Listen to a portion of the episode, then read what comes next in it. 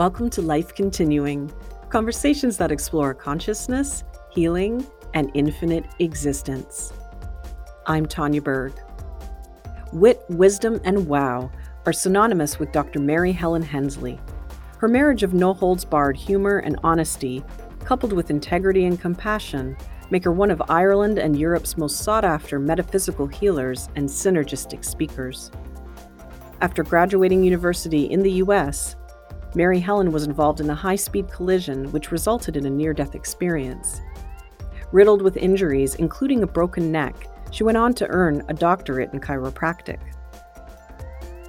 Endowed with the gift of downloading an individual's biography in order to change their present state biology, Dr. Hensley has facilitated the healing process for countless individuals.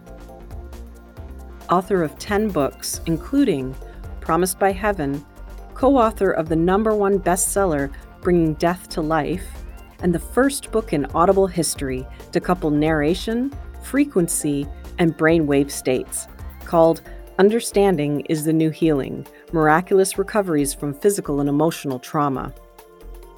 She has also just released Hugh and the Manatee, the first book in her preteen gender identity series, allowing every child to be represented in children's literature. I hope you enjoy this engaging conversation as Mary Helen shares down to earth advice for how to approach life, death, and a heartwarming story of what we can expect in the afterlife.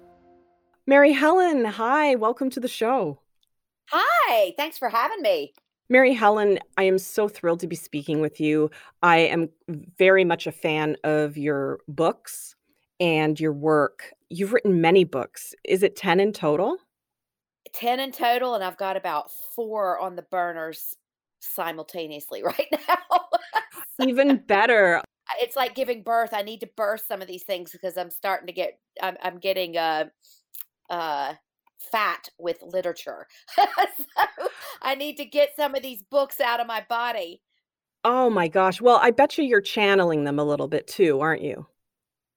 One in particular, yeah, Apotheosis, which is kind of my my opus and it's it gets the least attention yet is the most exquisite because it's not actually me writing it. um you know, it's uh that's kind of an ongoing project and then it gets it's you know, it's like the poor little stepchild gets pushed to the side um, because a new book will come up and a new book will come up and you know two more have popped up on top of it so i just like i'll probably be in my 70s by the time it comes out but i'm just you know i'm i'm going along with it but uh, trying to get these other things out simultaneously so yeah so we've got a few books will be coming out this year all right that's so exciting. I can't wait. But the the books that I'm familiar with, I just wanted to touch on those. It's um the one book that I really enjoyed was Promised by Heaven, and that tells your life story right from the start and the amazing journey that you've been on so far. Yes. And it's interesting because that book, um, because of the way that Simon and Schuster took that book and edited it, um, because it's actually my first three books, which was Promised, uh, Circles of Light, and The Land Beyond the River. And Simon and Schuster took those three books and they they wanted to make one big book, but when they edited it out, they took all the other people's stories out. And they were like, You'll see later on. And I was like, No, it's all about the people. And they were like, Look, we want to introduce your story. And um, so, literally, I had all of these stories um, that were my favorite part of the whole thing parked aside and that's what became my my last book understanding is the new healing um uh, my second to last book i guess um which is other people's stories because i think these are the most incredible insights into other people's journeys it's all well and good when you hear oh that girl died in the car accident and came back to life and has these weird powers and you know oh wow but the really extraordinary stories lie in with the everyday people who are having these miraculous um, discoveries and changes in their lives. And so I was really excited that um, I finally got to get that book out. Um, but yeah, it all started with um, with Promise by Heaven, which is the story of you know the, my strange entry into the world, and then culminating at that that accident that I had when I was 21, and what I've been doing ever since. It's a phenomenal book, and I did share with you that truthfully, when I read your books in particular, I mean, that's where I react out loud as I'm reading the book. I react, I say, you know, I, this can't be happening. I can't believe that just happened to you. Are you kidding? Eh, I mean, it's, and it's a true reaction because, I mean, your life has been so like, extraordinary.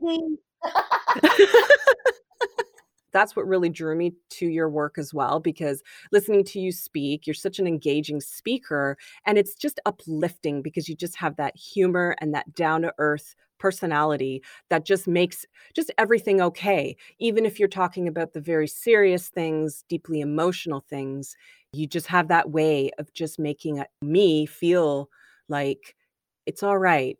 Everything's going to be okay well, thank you. That's uh, that's that's my greatest compliment because that's what I strive to do is, you know, it's like doing spiritual stand up and going, guys, you got to laugh at yourselves. I mean, this is absolute priceless comedy. Um, you know, the contradictions. We're living in a sea of it right now and watching um, how people react and don't react and the the the emotional you know the heightened emotional states that people are in and um, wait a second but you said this last week and then uh, you know we, we're we're comedians we're literally you know we're literally comedians now and and this is like the most fun i have i couldn't pick a time i'd rather be alive than right now because this is just amazing there's a lot of transformation going on. Would you agree? Absolutely. And that's Mhm. that's the fun part is transformation is messy. It's like any anyone who's ever been on a diet, you don't just become um, sleek and supermodel um, supermodel esque because you've just started eating right. You know, fat comes off in these weird pockets, and you're like, you've got dents in your thighs, and then like one side of your stomach's a little bigger than the other one. And like, we're, we're kind of freakish as we're transforming our bodies. And as we transform our, our mental, emotional, and spiritual states, it looks a bit like that as well. You know, you get, and that's why we have to laugh because we're all in it.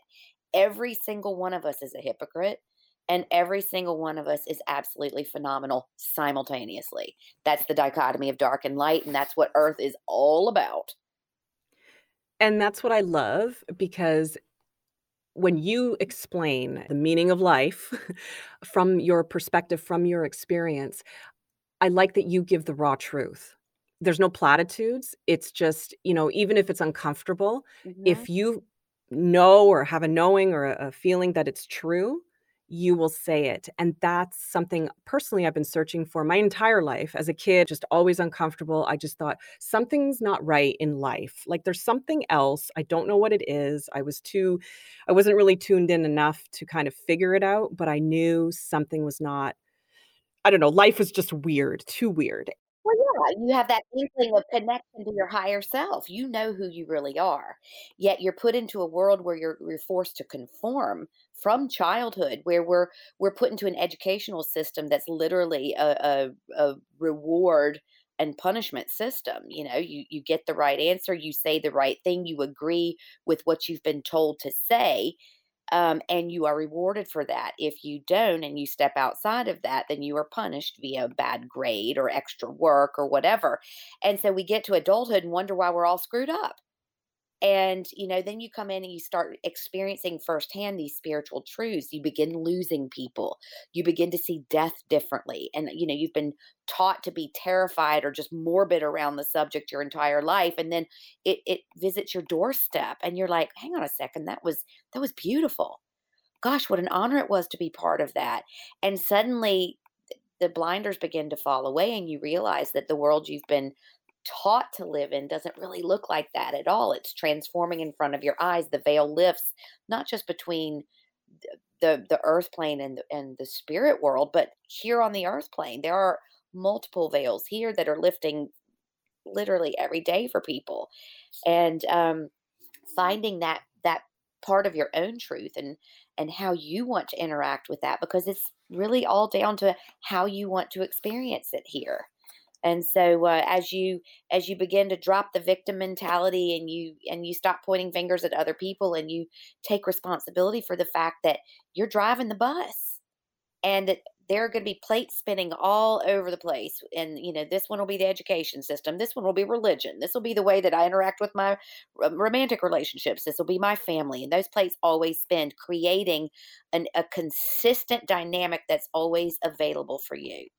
and you can step in and out of that system and then begin to formulate who you feel like you really are as you interact here on earth that is a lot to take in but it makes perfect sense um, and there we go. yeah, there it is.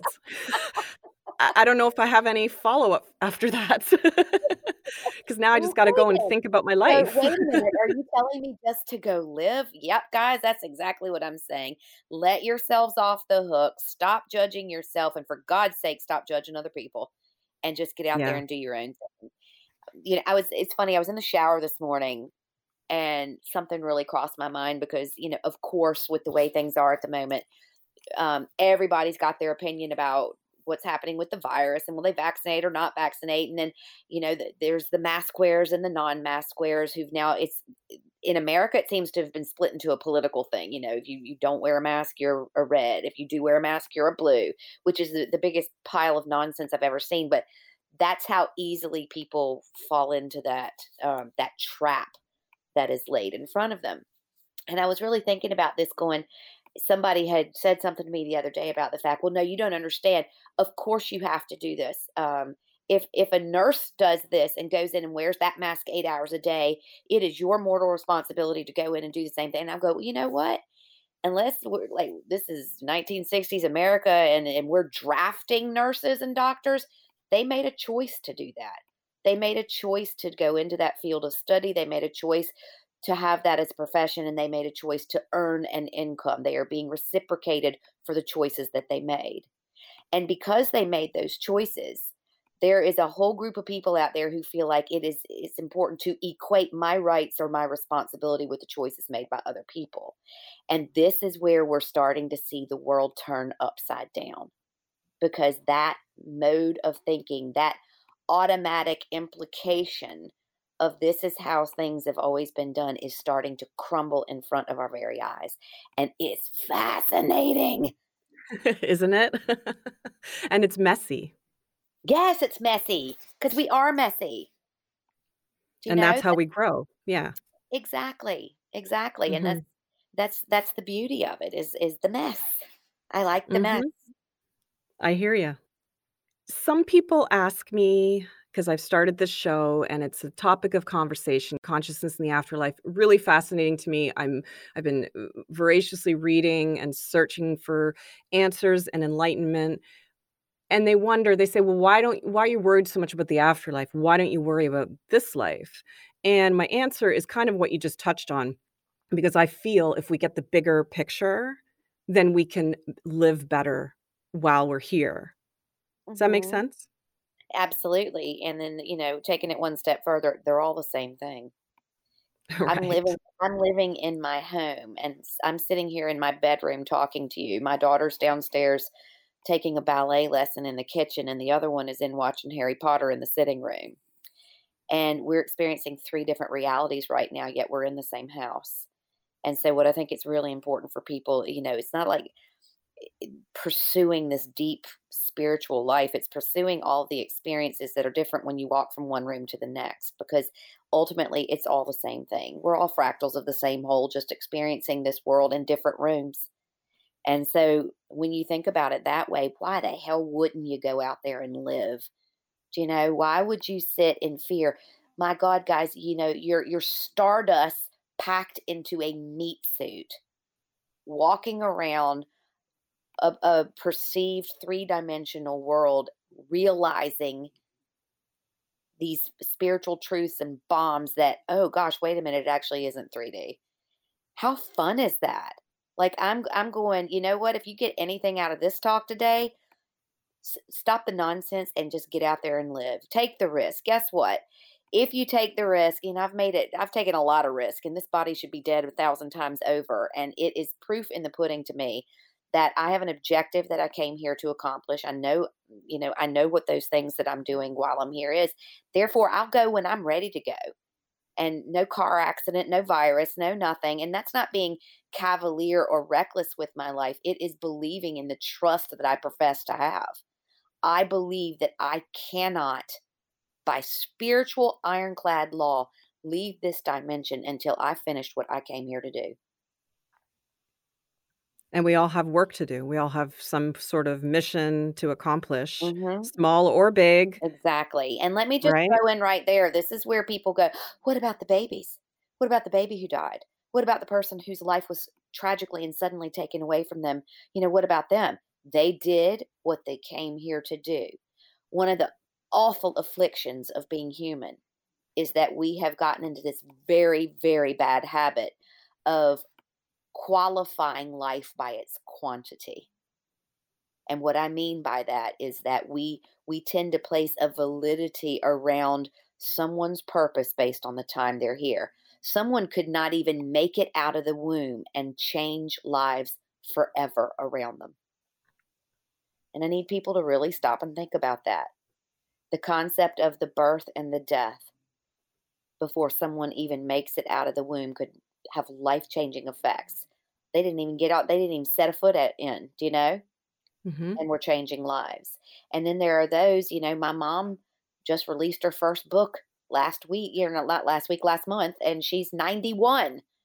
Mama Helen. Mama Helen, blowing me out of the water with her little bestseller. And you know what? It's a it's an epic poem that will give "Twas a Night Before Christmas" a run for its money, and it's just it's going viral.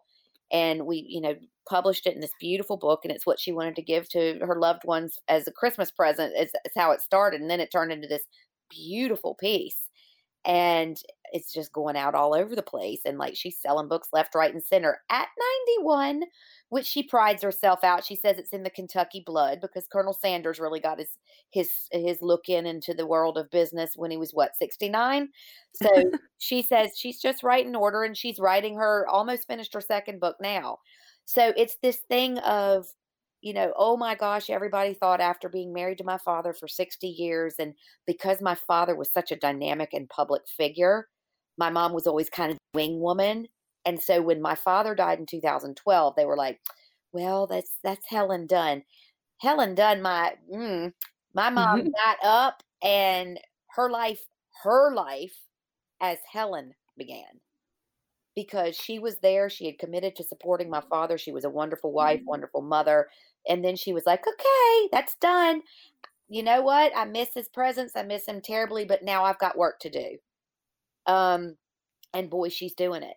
And so it's this idea that we get that numbers mean anything or you know that the impact that one can make on the world. My mom is is is starting her business of touching lives now at at 91. And so, you know, you have I have a friend who we were talking about this the other day when she had lost a baby. Um it was stillborn and she said the impact that it had on her family and the way that they treat one another and the way that they value their time and their life together um, is so so different because of the birth of that or the the non-birth of that child.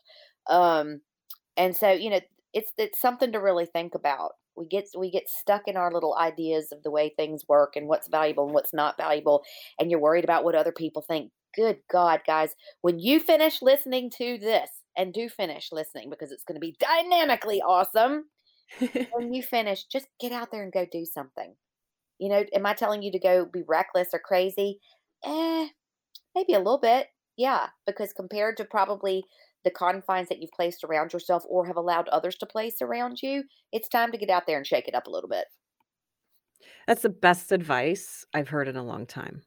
Yay! With Mama Helen, I wanted to just add that my mother-in-law not long ago, uh, she's in her 60s and she shares with me her days, her ups and downs. And she said, I'm already, you know, in my 60s and there, there's not much left for me. And I told her, I said, Are you kidding? I said, Every day is a new day for a whole new life if you take that approach, if you take a chance, right? Absolutely. You know, and you can be very vibrant and very present. And I like uh, what's so amazing, you know, my mom was a preacher's wife. Um, and so being in, you know, we're from the South and deeply ensconced in the Christian religion and the Southern Baptists, um, the, the kind of Bible Belt approach to life. Luckily, we were, weren't, you know, I didn't come from the holy roller background. We came from the more motivational end of things, which was great. My dad was a phenomenal speaker. And because he was a lifelong football player, football coach, it was always sports related. So it was really interesting. Um, but you look at that and what that had to offer. And then because of the disciplined lifestyle that my parents chose because of my father's profession, when my father died, my mom got to open up um, into a whole different world. Like she, um, she was there with a tiara and a llama dressed in a rainbow poncho to launch the first Pride Parade in my hometown in Virginia two years ago. wow. That's amazing. incredible. And then, so she made the choice, seeing the state of what's going on in the world. She went, hmm, you know what? When we do this book, rather than, and of course, it's everywhere. It's on Amazon, Barnes and Noble, the whole nine yards. Like she just went, boom, it just happened so easily. But she said, I'd like to encourage everybody to support our local bookshop. So we made that book available in all of America all through the holidays from one bookshop, which was owned by a young black single mother. And my mom wanted to contribute to everything that's going on the enlightenment, the recognition of white privilege, the understanding of that. And she went, you know, how could I do that best? And she made the choice to drive all business through this one bookshop called Books and Crannies in Martinsville, Virginia and like this girl was inundated with you know with with book orders and all and i was like wow mom that's really putting your money where your mouth is. And so at 91 she's taking these real and current topics and incorporating what she's doing with her life and giving back into the world in, in a way which she feels is a, is a, a massive contribution that's so incredible. I mean, like, my heart's just, like, jumping right now. That's, I know, isn't um that awesome? So, like, tell your mother-in-law she's got girl, she's got 30 years to go before she gets I started. know. I know. Maybe you need to tell her. You know? So, it's just it's Oh, all about how we choose to to quanti you know, quantify and qualify the value of our lives. definitely. Uh, and I think death anxiety contributes to that thinking because it either paralyzes you or it makes you go the other way. That midlife crisis thing that like what what Yeah. now? Now what do I do? I think some people get stuck in victim mode and like essentially a paralysis. Totally. And and a lot of that has to do with the way that they've been brought up to view death. You know, death is a bad thing. Death is something we avoid at all costs. Let's hook our elderly people up to machinery. Hey, there's a global pandemic on. Let's make sure we isolate our elderly from those who love them because they're going to just die off that much quicker um, and alone. And so the idea of how we approach death here, let's separate someone from their loved ones who's 95 years old so that they don't die. Like, think of the logic behind that. Mhm. But this is what we're doing, and this is how the way we we have conditioned ourselves. Yep, you know what? Let's keep someone alive on machinery at all costs. Um, a because the insurance money, you know, the insurance money is a fortune, and um, B because God forbid they die. You know, well, nobody wants to lose someone that they care about, but that is part of life and it's part of the process. You know, and if you think about it, like I sit here and I marvel. I'm 51 years old. I've like I've had cancer twice. I've broken my neck, been killed, uh, clinically dead in a car accident. I've had every disease known to man. I should be dead a hundred times over, but I'm not. And one of the reasons is because I don't spend my time fearing death. And I am so fortunate. And that's why I share that message with people to know what it's like. It was literally like walking out of my my bedroom and into the hallway.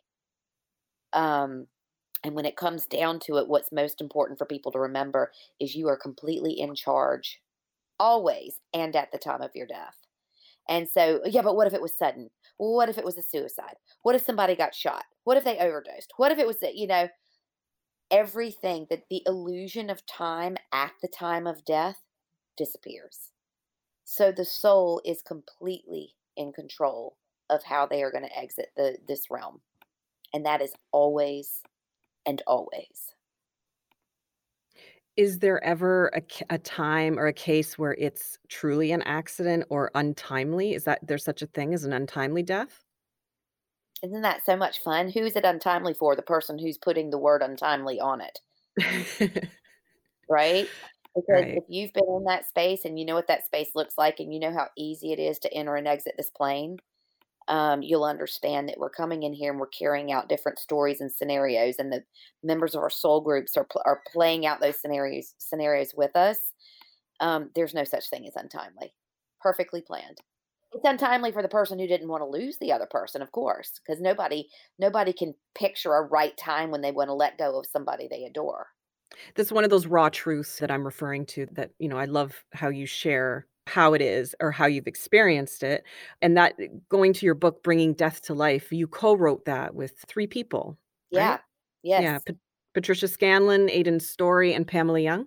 Yes. You know, it was born out of of it was Trisha's brainchild because her father had just died, and uh, Trisha is a, you know, number 1 international best-selling author like 21 times over. She's she's the business when it comes to popular fiction, but she is deeply spiritual. And she thought, wow, you know what? I have all these questions around my father's death. Why don't we answer them in a book? And so Aidan Storey, who is um, very much so connected with the angelic realm, and then you've got me, who's just I don't know what you call me, um, but um, and then Pamela Young, who grew up in a, a spiritualist household. And so what we did was Trisha would talk about her experience with with and her understanding of a particular topic, and then each of us would would talk about it from our different perspectives. And it turned into this really beautiful book um, that has helped an awful lot of people. And you know, it was interesting. It was the first time that my mom was ever published as well because she wrote the chapter because none of us had ever lost a spouse. So Pam's husband is still alive. Trisha's not married, um, yet has a beloved who's still alive. Um, Aidan's husband is still alive, and I'm single. And so mom was the only one in our little circle who had lost a spouse. And so mom wrote that chapter and it was just so elegant and it was it was about saying, you know what, it's okay to have loved and it is okay to have lost the individual who was such a huge part of your life, but it's also okay to keep going. There are some people who will literally die of a broken heart and that's okay too because their time here was so intertwined with that individual that they couldn't see a different way, or maybe they hadn't orchestrated a different way to live without them. My mom's plan with my father, completely different. She gave 60 years to that cause. They had a wonderful marriage. And then she had stuff she wanted to do. And she was saying to her audience, don't feel sorry about that. It is perfectly okay to laugh again, to create again, to move on with your life when you've lost someone dear to you. And we see this happen oftentimes when parents lose a child and it's like, you know, they'll never be happy again. And, um, you know, it's just, it's, uh, it's, it- it's eh, look it is what it is but it's a sad way i think to live when when you deny yourself the chance to attain a different type of happiness without someone in your life I think guilt becomes a huge factor. totally Parents, um, partners. There's a guilt factor to that, and and people hang on to it. That's a natural, uh, inclination for many of us to feel guilty, but guilt is so destructive. I think it's a learned behavior honestly Mhm. with when you think about it you know is it nature or nurture i don't think it's in our nature to feel guilty i think it's in our nature to feel sad and to experience and express that sadness and then move on but i really believe that that guilt thing is is nurtured Yeah, I can see that. Yeah.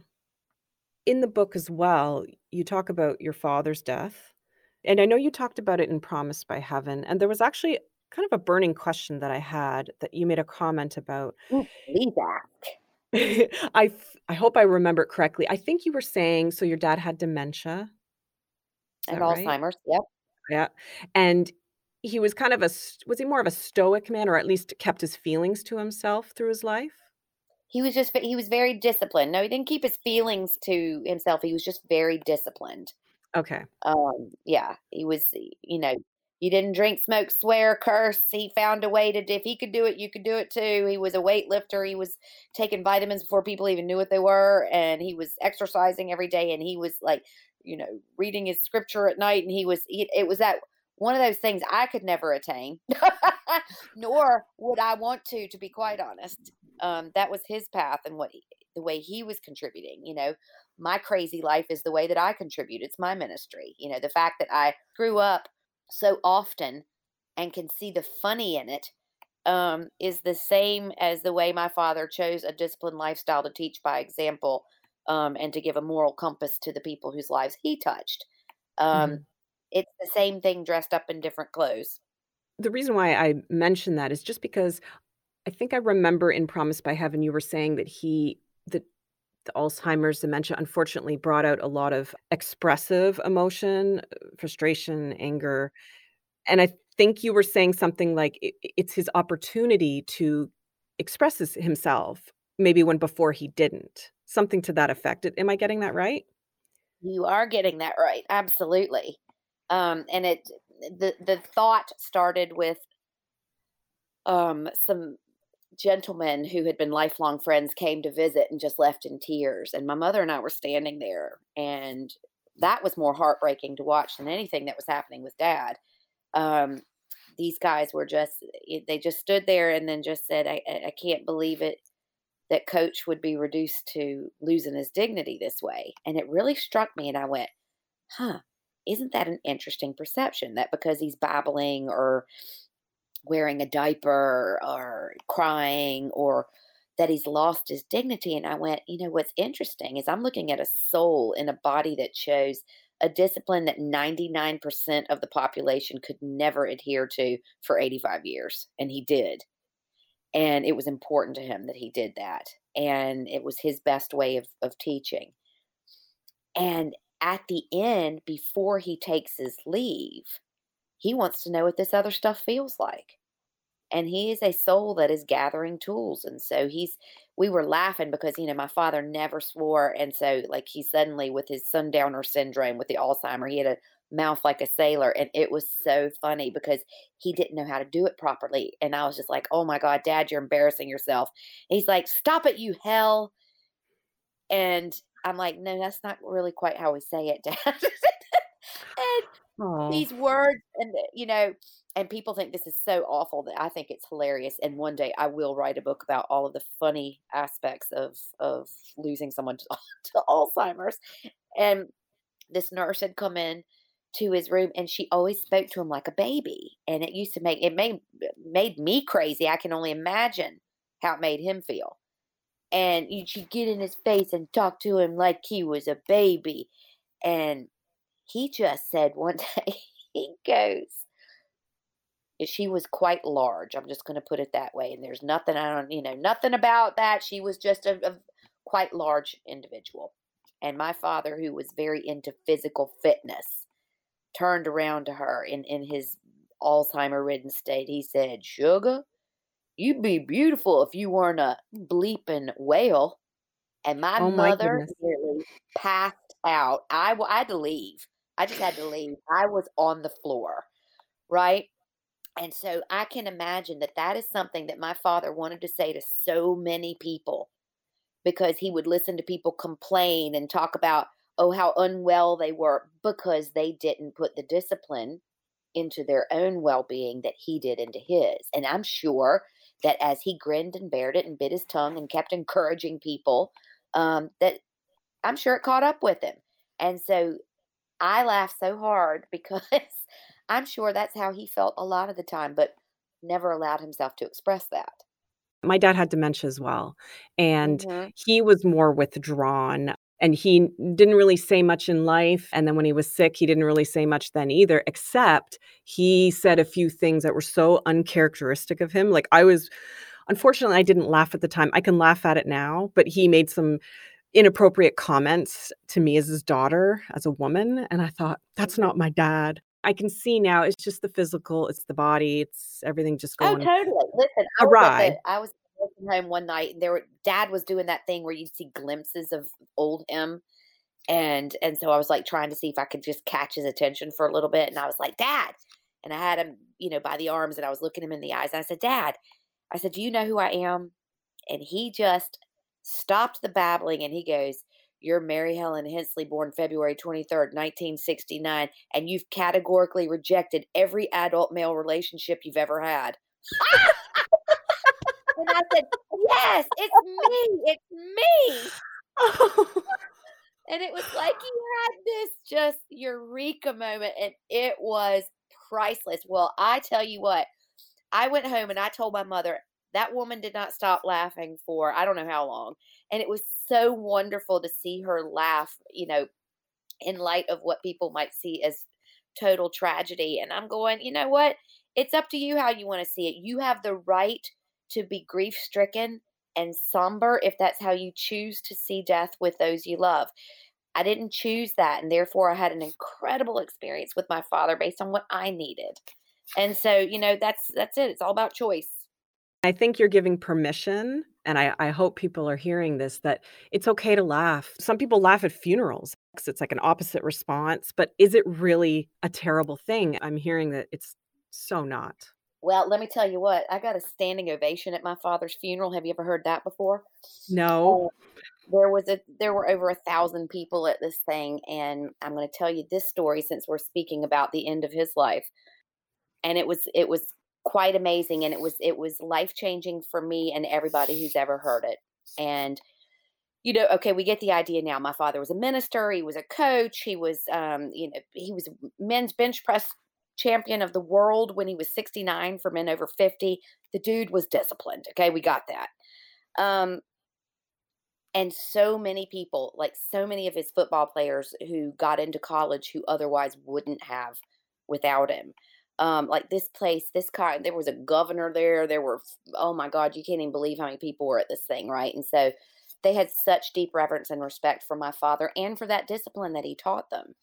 And there were also a lot of characters out in the audience um you know who've just been living. My father didn't drink maybe they did. Um you know it was they're just people being people. And so here they are and they're there celebrating the life of Coach Dick Hensley, and it's my turn to get up, and it's and I did the eulogy at my father's request, and it was in his will, and so I got up and I told a story that had happened a few months earlier, and people couldn't help themselves afterwards. They literally just started this rousing round of applause, and people were crying these tears of relief. That's what it looked like to me from the, from the pulpit looking out they were tears of relief. And it was like well if this is if this is how coach saw it then i can see it this way too. And so i told the story of my my mother and i were in the nursing home and it was really really late and my father had been had to go to the nursing home because he had become a danger not only to himself but to my mother. And that's not how he would have been in his in his um, waking life when he was compos mentis but he wasn't. And so we had to do what was best in order for him. And so when people are making that difficult decision and they're so guilt stricken and all that, think about it from the perspective of what's right for the person who's living as well. So to put my mother in danger because my father was losing his mental faculties, I don't think is a good reason to keep somebody at home. Um, so there are people who have to go this route, and that's something that we, you know, e- I easily made the choice to do it um, in our family, and I'm the one who I'm the one who took him in there. And so we're in the nursing home, and dad had had a particularly bad day. And he had sundowners, and, you know, he was shuffling around and he'd go out and drop his pants in the hallway. And, um, you know, then he'd come back in and he would never lay down flat because if he did, he thought he was going to die. And which is really interesting for someone who has spent their entire ministry teaching people about the afterlife and not to fear death. It's like it just left him at the end of his life, and none of it mattered. And so dad was shuffling around and he'd go in and he'd wash his hands and he'd come back out and he'd go in and wash his hands just compulsively. And my mother and I were just sitting there. We were exhausted. And because he'd, he'd been very physical that day as well. And this guy was a hulk of a man. So we're sitting there. And next thing, dad shuffles over to the bed and he gets in the bed and he lies down. And my mom's eyes got so big and she said, What's he doing? And I was like, Just just wait a minute. And she's looking at me like, Is this it? And I'm like, No, because one of the things I can do is in the auric field around somebody, I can see when somebody is going through that transition process. And funny enough, it doesn't look like lights dimming down, it looks like fireworks. And so I could see that there were no fireworks. My father wasn't transitioning, he was having an experience. So he gets into the bed, and at this stage, it had probably been three months since he could speak. Um, and that was difficult to watch. He was a magnificent or- orator, and you know all he could do was babble. He couldn't put any words together. Um, and so that had been going on for months now. At this stage, we we'd not heard him speak, and he lies down and he starts reaching up towards the ceiling. And next thing, he goes as clear as day. I can see it. And my mom nearly drops on the spot and she's like, What's happening? I said, Just hold on, hold on. I said, What do you see, Dad? And he goes, The land beyond the river, sugar, and it's more more beautiful than anything you ever wrote about. And I oh. said, All right. And, you know, we're just marveling at the fact that he's speaking crystal clear. There's no babbling and he's having this experience where apparently he's seeing the other side. And I'm like, Well, tell me, Dad, what do you see? And he goes, Mama. I can see mama. Now my mother's convinced he's getting ready to die. And I'm like, Mom, he's not he's not dying. He's he's just seeing something. And I said, Well, how does she look? And he's like, She looks so young and so beautiful. And I'm like, Isn't that wonderful? And then he freezes and he is like a deer in headlights.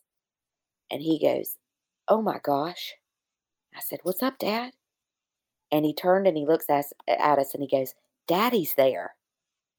And now for my father, this was a very big deal because according to his standard of living, according to like the average human being standard of living, he was probably just a regular guy.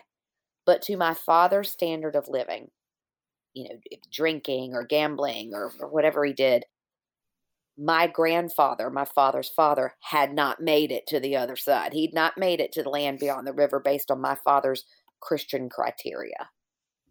And so my dad is getting the shock of his lifetime because in the same space he's seeing my mother, whom he revered, he is seeing my grandfather, whom he was sure had not made it to heaven. And he turns to my mother and he said, Helen, I've had it wrong all along. Everyone's welcome here. Everybody gets to go. You can't mess this thing up. And if that's not a mic drop, I don't know what is. And I'm telling the story at this funeral, and the place erupted. And if you could have seen the looks, I mean, like the tears, the tears of relief and joy, it was one of the most profound moments in my life not just my life as a speaker, but in my life. And that really kind of says it all to me. You can't mess this thing up. So get out there and do what you came here to do. And that's experience everything. No matter how joyful it is, no matter how uncomfortable it is, you are here to experience it all. I'm not crying. You are. That's all I have to say. oh, jeez. Oh my goodness. And I I'm tell just that story so many times it gets me every time. oh, seriously, I can't hide it. Look, I'm human. I'm totally moved by that. And I hope other people are hearing this loud and clear. it really kind of says it all, doesn't it? Uh, yeah. I mean, what what else, what's left to say? Go out and live. Let's do it. Party time. oh my. As Billy said, said, be excellent to one another. Yeah. That's the greatest thing that you can do and the best way you can you want to talk about how to survive a pandemic, how to get through this. The pandemic is of the spirit. This is just another virus. And if it was deadly, everyone who's come in contact with it would be dead. And if people can't see that, then they really need to step back and take a look. They need to reevaluate. A deadly and lethal virus is deadly to everyone it touches. This is a virus, and what is lethal is the way that we are behaving towards one another. There are far more people who are surviving this than not, yet we are treating each other as if we're crazy, as if we're we're contaminated, as if we, You know, we, we've deprived people of the of the opportunity to touch, to be hugged, to be loved, and therein lies your pandemic. I hear that. We've had a great conversation right now. You've touched on so many things on an emotional level, given a lot of great insight and just perfect advice. There's another aspect, though, to your healing ability, and that is you're involved with sound healing. And I know there's I know there's two types of frequencies. There's the Fibonacci and then there's the solfeggio. I hope I'm saying that right. Uh-huh. And so you the frequencies you work with is the solfeggio frequency. Can you talk a bit about what that is? Yeah, what you know, at the end of the day, frequency is frequency is frequency, whether it's Fibonacci, whether it's solfeggio, really what's happened is when you use frequency, what we're doing is I came back from this accident where I'm I've you know I've died I've gone into this space and I've gone oh yeah oh my gosh put me back in coach. I got stuff to do. Once I had that profound realization of what I'd actually come here to do and I was like my god we're all just we're we're all frequency and light on the same beam. We're just different aspects of this and the human body is here to serve us, not the other way around. The body is here to serve whatever it is that your soul came here to experience, whether it's perfect health, whether it's emotional distress, whether it's um, illness. So it doesn't matter what kind of frequency that that we're actually using. Wherein lies the trick is the discipline of utilizing the frequency. So it doesn't matter if ohm is your buzz or if you're using 528 hertz, which is the resonance of human DNA. It's the repetition and learning how to use the body in service to your soul. And so, what we know is that the human brain um, can easily be reprogrammed, just like a computer.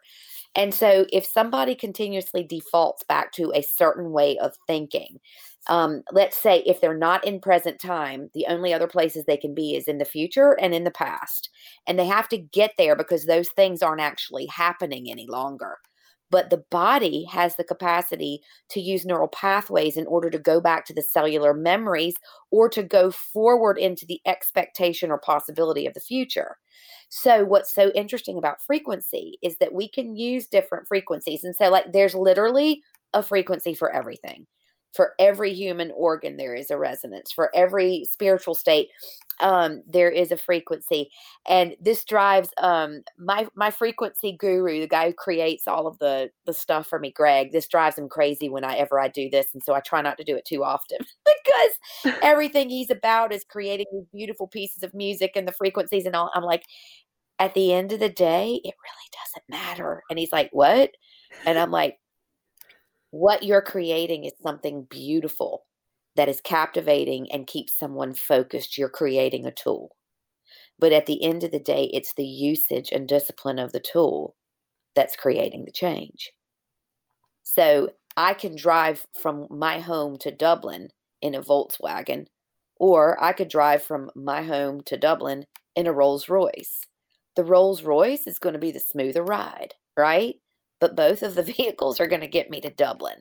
So that's how my that's how I like to explain when people are like, "Yeah, but I use this." Rock on, use it. But use it with a discipline that's allowing change to, to take place in the neural pathways in the brain. So if we take somebody, for instance, who's in any kind of trauma and they keep going back, let's say they were raped when they were a child, and they keep going back to that. Yeah, but I keep trying and I've read all the books and I've done the workshops and for some reason I keep going back to that and it keeps sabotaging me and now I'm 50 years old. Well, what's happening is the only way that can happen is if the neural pathway back to the experience to the cellular memory still exists.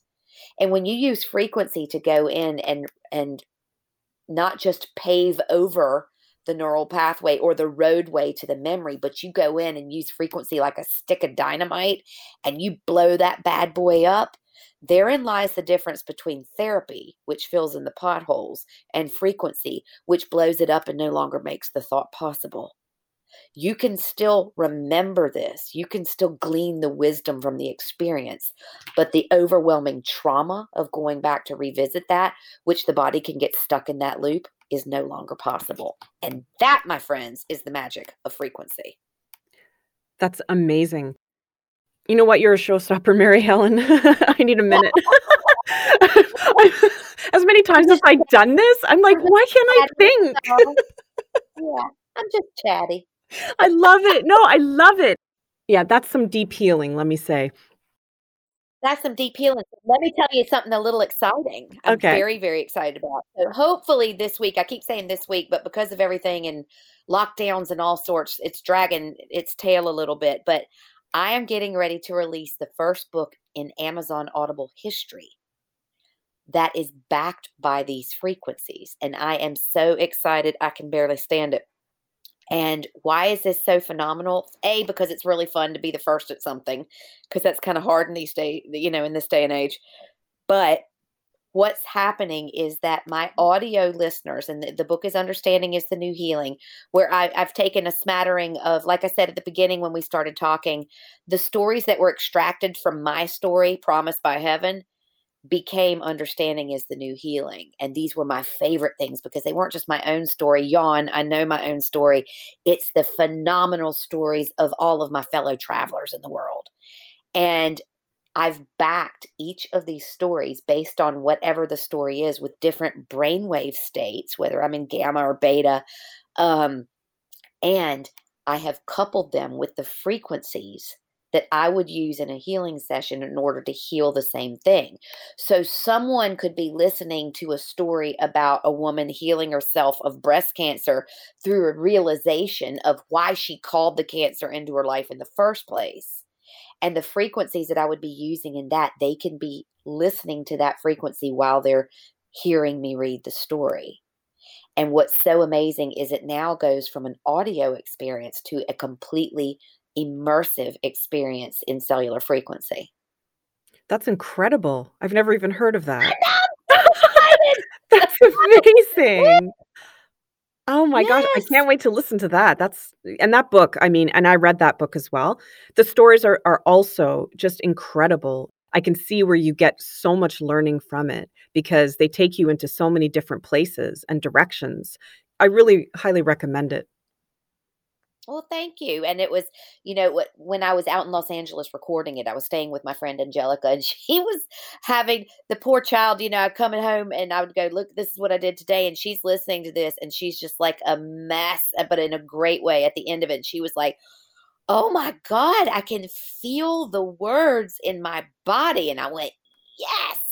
So I had to guinea pig everything on her the whole way through. And it was just such an amazing process. So I'm very, very excited about that book. And um, I'm also very excited. I just released the first book in um, my new children's series, which is addressing gender identity. I'm like, go for it all. That's what I'm doing here. And I saw a real hole in children's literature where all of these beautiful beings that are coming onto the planet now are not represented in children's literature. It's still the old boys play football, they wear blue, girls play the piano, and they wear pink.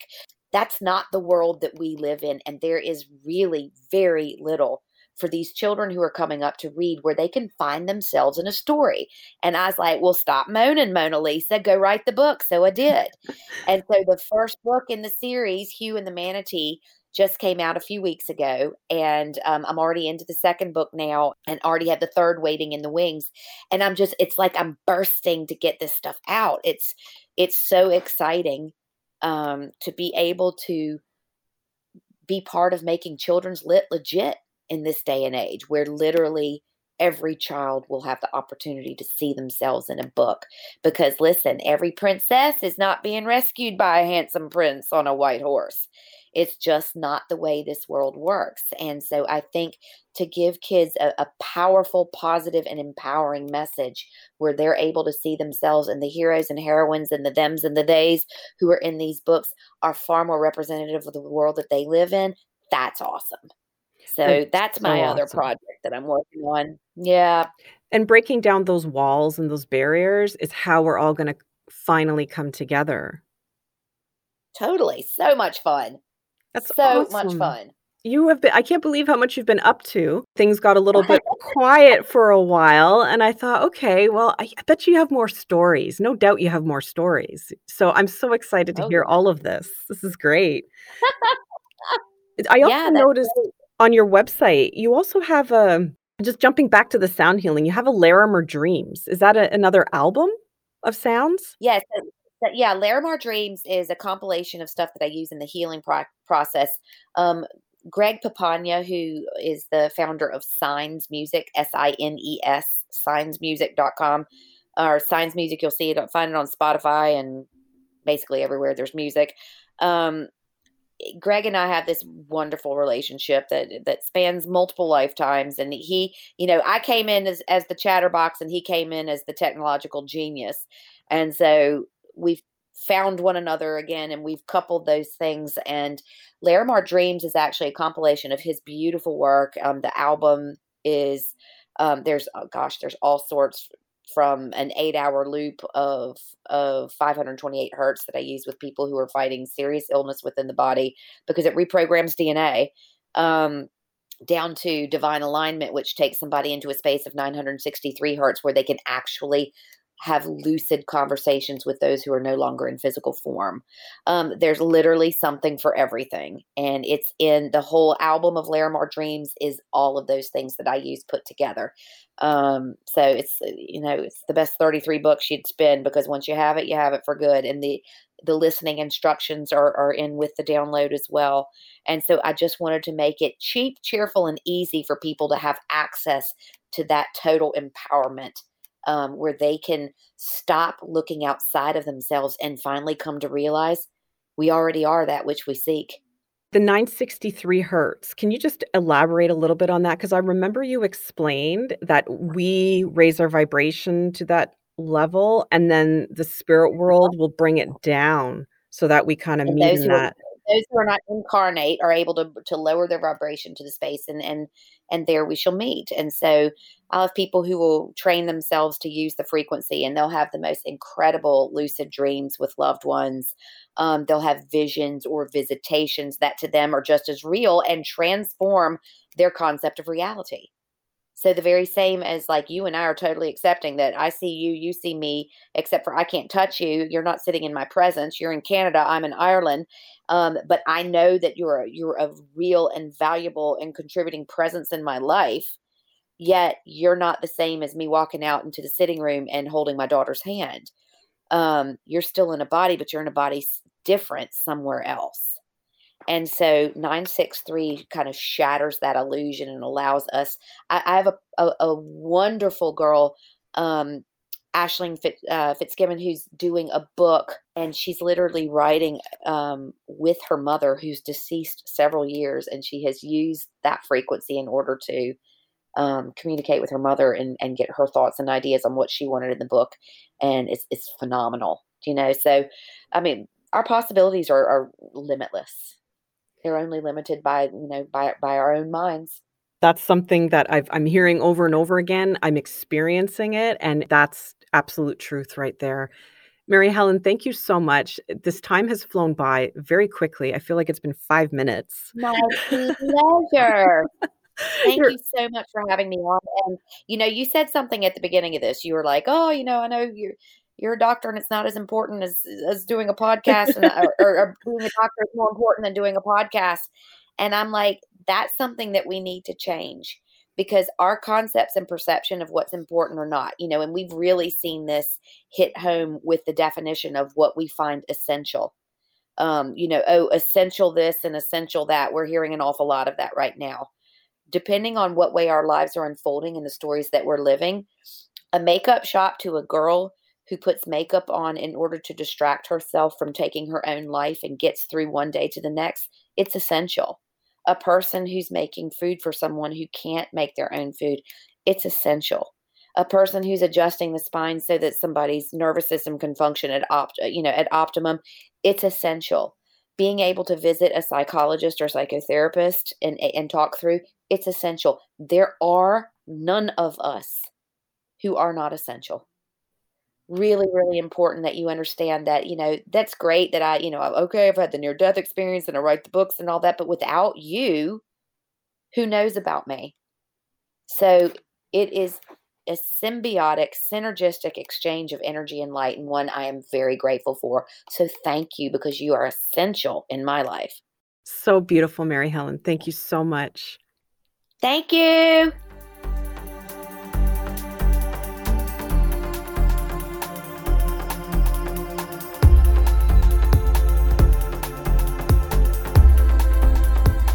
Thanks for listening to Life Continuing. A special thanks to Mary Helen Hensley. For more about Mary Helen and her new book, please visit maryhelenhensley.com. The advisor to the show is Amanda Capito. The music for this podcast was composed by Richard Farron. I'm your host, Tanya Berg. Make sure you subscribe and rate the show wherever you listen to your podcasts, and follow on Instagram at Life Continuing Podcast. And be sure to join me next time where we'll continue this conversation about life continuing.